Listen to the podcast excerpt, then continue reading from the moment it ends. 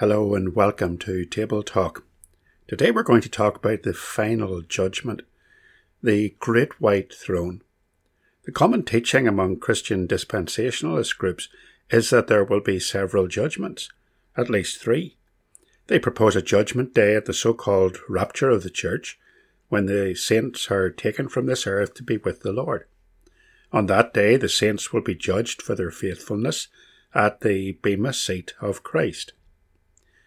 One dispensationalist writes, 2 Corinthians 5 and 10 tells us we must all appear before the judgment seat of Christ, so that each of us may receive what is due us for the things done while in the body, whether good or bad.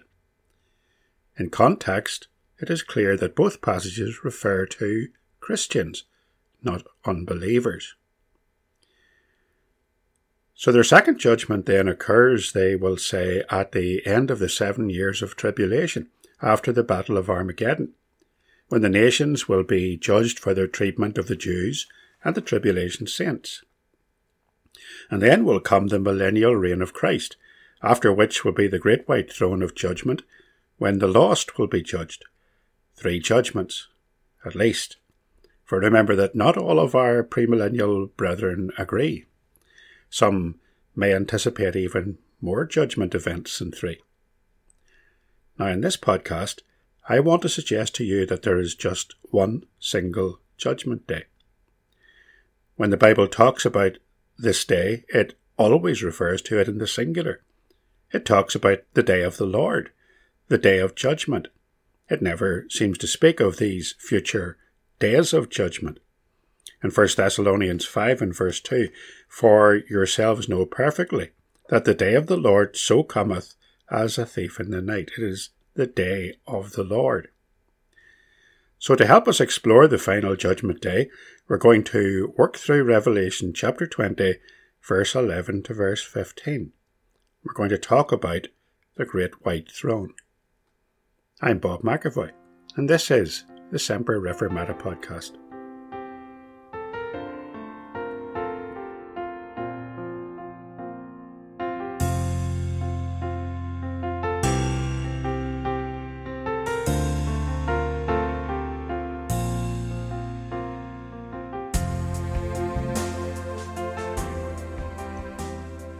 Going to do some investigative work and we're going to be investigative journalists and we're going to ask the questions that investigative journalists ought to ask Who, what, where, when, and why?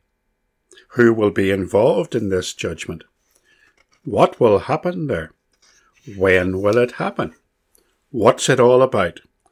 Why will it happen? Questions like that. Let's start with our first one.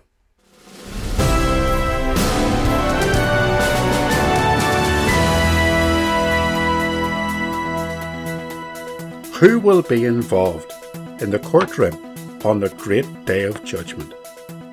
Well, the obvious answer is the Lord Jesus Christ. There is someone sitting upon this great white throne of judgment, someone whose glory causes the heaven and earth to melt away before him. Look at Revelation chapter 20 and verse 11. And there we read, And I saw a great white throne, and him that sat on it, from whose face the earth and the heaven fled away, and there was found no place for them. We often speak of God's judgment day, and there is no doubt that this is an appropriate name for it. It is God's judgment day. But remember that God is the triune God, and that in every historical divine intervention, all three persons of the Trinity are active. For example, in creation, in the incarnation of Christ, at the baptism of Jesus, at his transfiguration, in redemption, and in the future judgment. God will be on his throne in the person of his Son, the blessed second person of the Trinity, our Lord Jesus Christ. And so in the Apostles' Creed we affirm, I believe in his only Son, our Lord. He ascended into heaven, is seated at the right hand of God the Father Almighty, from whence he will come again to judge the living and the dead. The one who was our loving, humble Saviour on the cross will on that day be our stern judge. See this in Scripture. Matthew chapter 25 and verse 31. When the Son of Man shall come in his glory, and all the holy angels with him, then shall he sit upon the throne of his glory. And before him shall be gathered all nations, and he shall separate them one from another, as a shepherd divideth his sheep from the goats. John 5 and verse 27.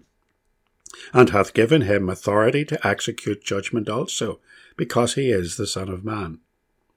Philippians chapter 2 verse 9 to 10. That at the name of Jesus every knee should bow, of things in heaven and things in earth and things under the earth. The Lord Jesus will be on the throne. But there are others involved in Judgment Day too, and one of those will be the angels of the Lord. In Revelation chapter 14 and verse 17 to 20, and in particular in verse 19, it tells us the angel thrust his sickle into the earth and gathered the vine of the earth and cast it into the great winepress of the wrath of God. God's holy angels will have an important role on that day. They will gather the nations before the throne. But there's another role for the angels, and it's a frightening prospect. Sometimes I hear superstitious people speaking of angels as their protecting spirits, who hover over and around them, watching their steps. I see people picking up white feathers and foolishly thinking they have been visited by an angel people wearing angel badges and keeping angel statues in their home and by their family graves. But on Judgment Day, these angels are the ones who will remove them from God's presence, who will carry them away and thrust them into the very fires of hell.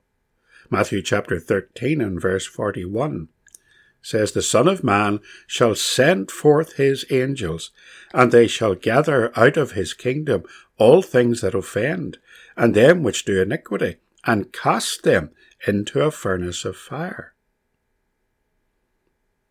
Christians will be there too. In 1 Corinthians chapter 6 and verse 2, the apostle Paul writes, Do ye not know that the saints shall judge the world? And if the world shall be judged by you, are ye unworthy to judge the smallest matters? Now, I'm not exactly sure how that will work. William Hendriksen, the commentator, suggests that perhaps it will simply mean that we will praise God for his righteous judgments, as in Revelation chapter 15, verse 3 to 4, where we read, Who shall not fear thee, O Lord, and glorify thy name? For thou art holy, for all nations shall come and worship before thee, for thy judgments are made manifest. Who? The Lord Jesus Christ, the angels, Christian believers. We go on to our second investigative question.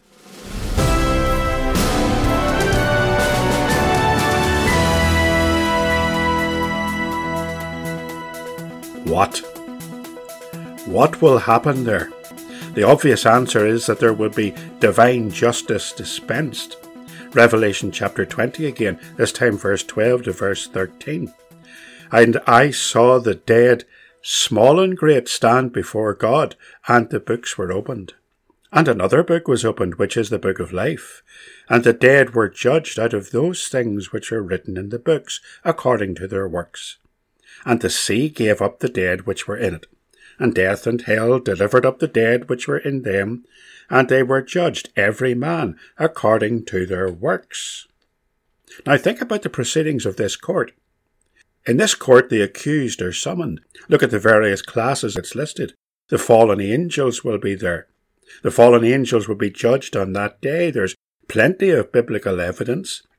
Matthew chapter 8 and verse 29, 2 Peter chapter 2 and verse 4. For if God spared not the angels that sinned, but cast them down to hell, and delivered them into chains of darkness to be reserved unto judgment. Jude 6. and the angels which kept not their first estate, but left their own habitation he hath reserved in everlasting chains under darkness unto the judgment of the great day. So the fallen angels will be summoned before the throne, and the dead, small and great, will stand there. One of the best and most inspiring sermons I ever heard on this passage was preached at Lisburn, County Antrim, by the late Reverend Dr. Ian Paisley. I don't think there was a sound in the building as he described the tramp, tramp, tramp of all the nations of every age and every clime summoned to appear before God's throne. The whole congregation seemed to be holding its collective breath. This judgment is inclusive. It will include all of us, people from every age and every language and every class of humanity. The little people who live ordinary lives, people who are born and grow up and go to school, do a decent life's work and marry and have children and grandchildren, people who love their family. They retire and they have a retirement period at the end of their life, and then they take ill and they die and they're buried in their local council cemetery, or they're taken to the crematorium, and no one outside their own family circle and their friends will ever know who they are. And then there are the great people who are born into greatness, or who do great things and their name goes down in history. Just as I was preparing this wee talk, there came the news that Prince Philip, the Duke of Edinburgh, had passed away at 99 years of age, just a short time before his 100th birthday. The BBC had wall to wall coverage of his life, so much so that it received a record number of complaints. His birth, his early days, his naval career, his support for the Queen, his character, his personality, he received a splendid send off with military bands and marching soldiers and was laid to rest in a special tomb. One day, His Royal Highness the Duke of Edinburgh and the little person from the council cemetery will stand before God, the great and the small together, and they will give account 2 Corinthians 5 and verse 10. For we must all appear before the judgment seat of Christ, that every one may receive the things done in his body according to that he hath done, whether it be good or bad. The fallen angels are there, the dead, small and great, and the dead from both the sea and the grave. We talked about this a little while back in our great recap session when we were catching up in Ballymacashin. We were catching up on the lessons that we had missed over the lockdown period. And we talked about how the sea would give up its grave. And we don't know how bodies that are buried at sea and eaten by the fish and the crabs will be called forth at the general resurrection to stand before God in judgment. But they will. And the souls in hell People who have died and their souls have been cast into hell will appear before the judgment seat. For now their new bodies, those putrid, ever corrupting bodies of the lost, will be prepared for them, and they will be judged according to their works, and the degree of punishments will fit the wickedness of their evil deeds on earth. What happens? The accused are summoned. The evidence is presented. The Bible tells us that the books are opened in Revelation 20. The dead were judged out of those things which were written in the books according to their works. Which books? Obviously, they are the books in which are recorded our deeds, for when these books are opened, the dead are judged according to their works. But then another book was opened, a book called the Book of Life. And whosoever was not found written in the Book of Life was cast into the lake of fire. The Book of Life containing the names of those who belong to Christ, his disciples, those who have trusted him, those who have obtained forgiveness of their sins through his atoning work on the cross. Here's a serious, important question for you. Is your name written in the book of life? This is so important because those whose names are not found in the book of life are cast into the lake of fire. Let's ask our third investigative question.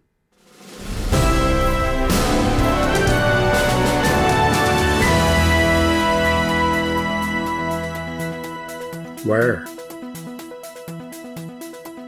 The simplest answer to this question is before the judgment throne of God. But where is that throne? It can't be in heaven, for nothing defiled will ever enter there. Some Christians believe this judgment seat will be on earth, that after the return of Christ and the general resurrection of the dead, Jesus and the church will be on the earth, and that the judgment seat of Christ will be set up here on earth. Now that hardly seems practical, given that every person who ever lived will appear before the judgment seat at the same sitting. It's perfectly possible to think that this will be a single, universal event and that the judgment seat will be above the earth. Look at 1 Thessalonians chapter 4 and verse 17. It says, Then we which are alive and remain shall be caught up together with them in the clouds to meet the Lord in the air, and so shall we ever be with the Lord. William Hendriksen again comments, why would it be impossible that believers go forth joyously to meet their Lord and Saviour, while at the same time the wicked are driven before the judgment throne? Let's ask our next investigative question.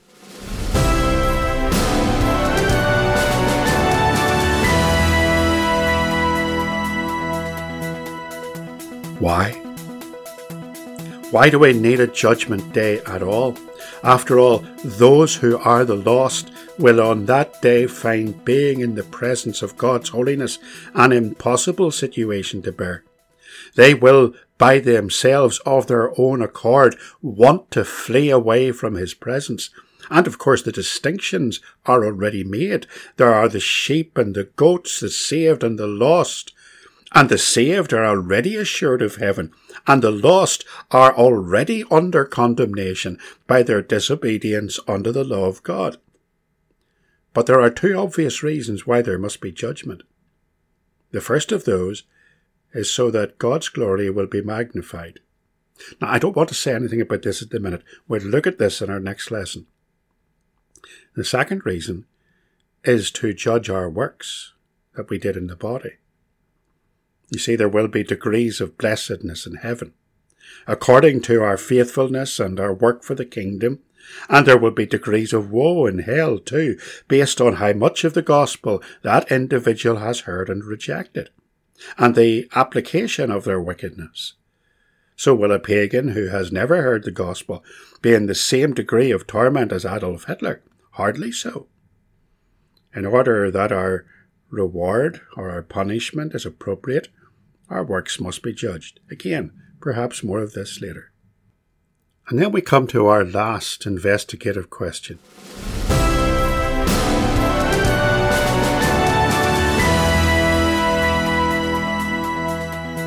When? Now, this is the great question. When will this happen? There is a slight clue in the text. I've often wondered about the phrase that's found in verse 11 and there was no place for them. What is there no place for? Well, if you read the text, it's the earth and the heavens. One of the events of the day of judgment is that heaven and earth will be no more. The corrupt, perishing, temporal world and universe in which we live will flee away from God's glory on this day of final judgment. There will be a new heaven and a new earth, upon which and within which the glorified saints will dwell. So we get an idea of the time frame. This will be that day when the trumpet of the Lord shall sound and time will be no more. It will all be part of that great day of the Lord's return and the resurrection of all the dead. So we've got some idea of the basics of the throne of judgment on the great day of the Lord. Let's go on then just to very briefly examine the terrible verdict. Look at Revelation chapter 20, verse 14 to 15. For we read there, in part of those verses, and death and hell were cast into the lake of fire. This is the second death. John's concerned in this passage about the fate of the wicked dead. He speaks elsewhere of the final state of the blessed saints, the redeemed of the Lord, brought into their eternal home with Christ. But in the passage about judgment, he tells us that the wicked will be cast into the lake of fire. It is a lake. It is without water. It is a lake of fire. Jesus described it in Mark chapter 9 and verse 43 to verse 45. He said, It is better for thee to enter into life maimed than having two hands to go into hell, into the fire that never shall be quenched, where their worm dieth not, and the fire is not quenched. Remember that at this judgment time, at the general resurrection of the dead, we shall be reunited with our physical bodies, the saint with an incorruptible body, ready for the new heaven and the new earth and the unsaved sinner with a disease riddled body of rotten flesh, full of corruption and decay, and destined for the literal physical fires of hell. I know that some Christians, usually for sentimental reasons, don't want to think about such a horrible prospect. The insidious paraphrase and parody of the Bible called the Message does its devilish work well in this passage, massaging the text to imply that lake fire is just the name of the place of the damned. It's not. It is the lake of fire. Let's not try to soften the blow. We must face reality. It is time to consider that very serious question Where will I be in eternity?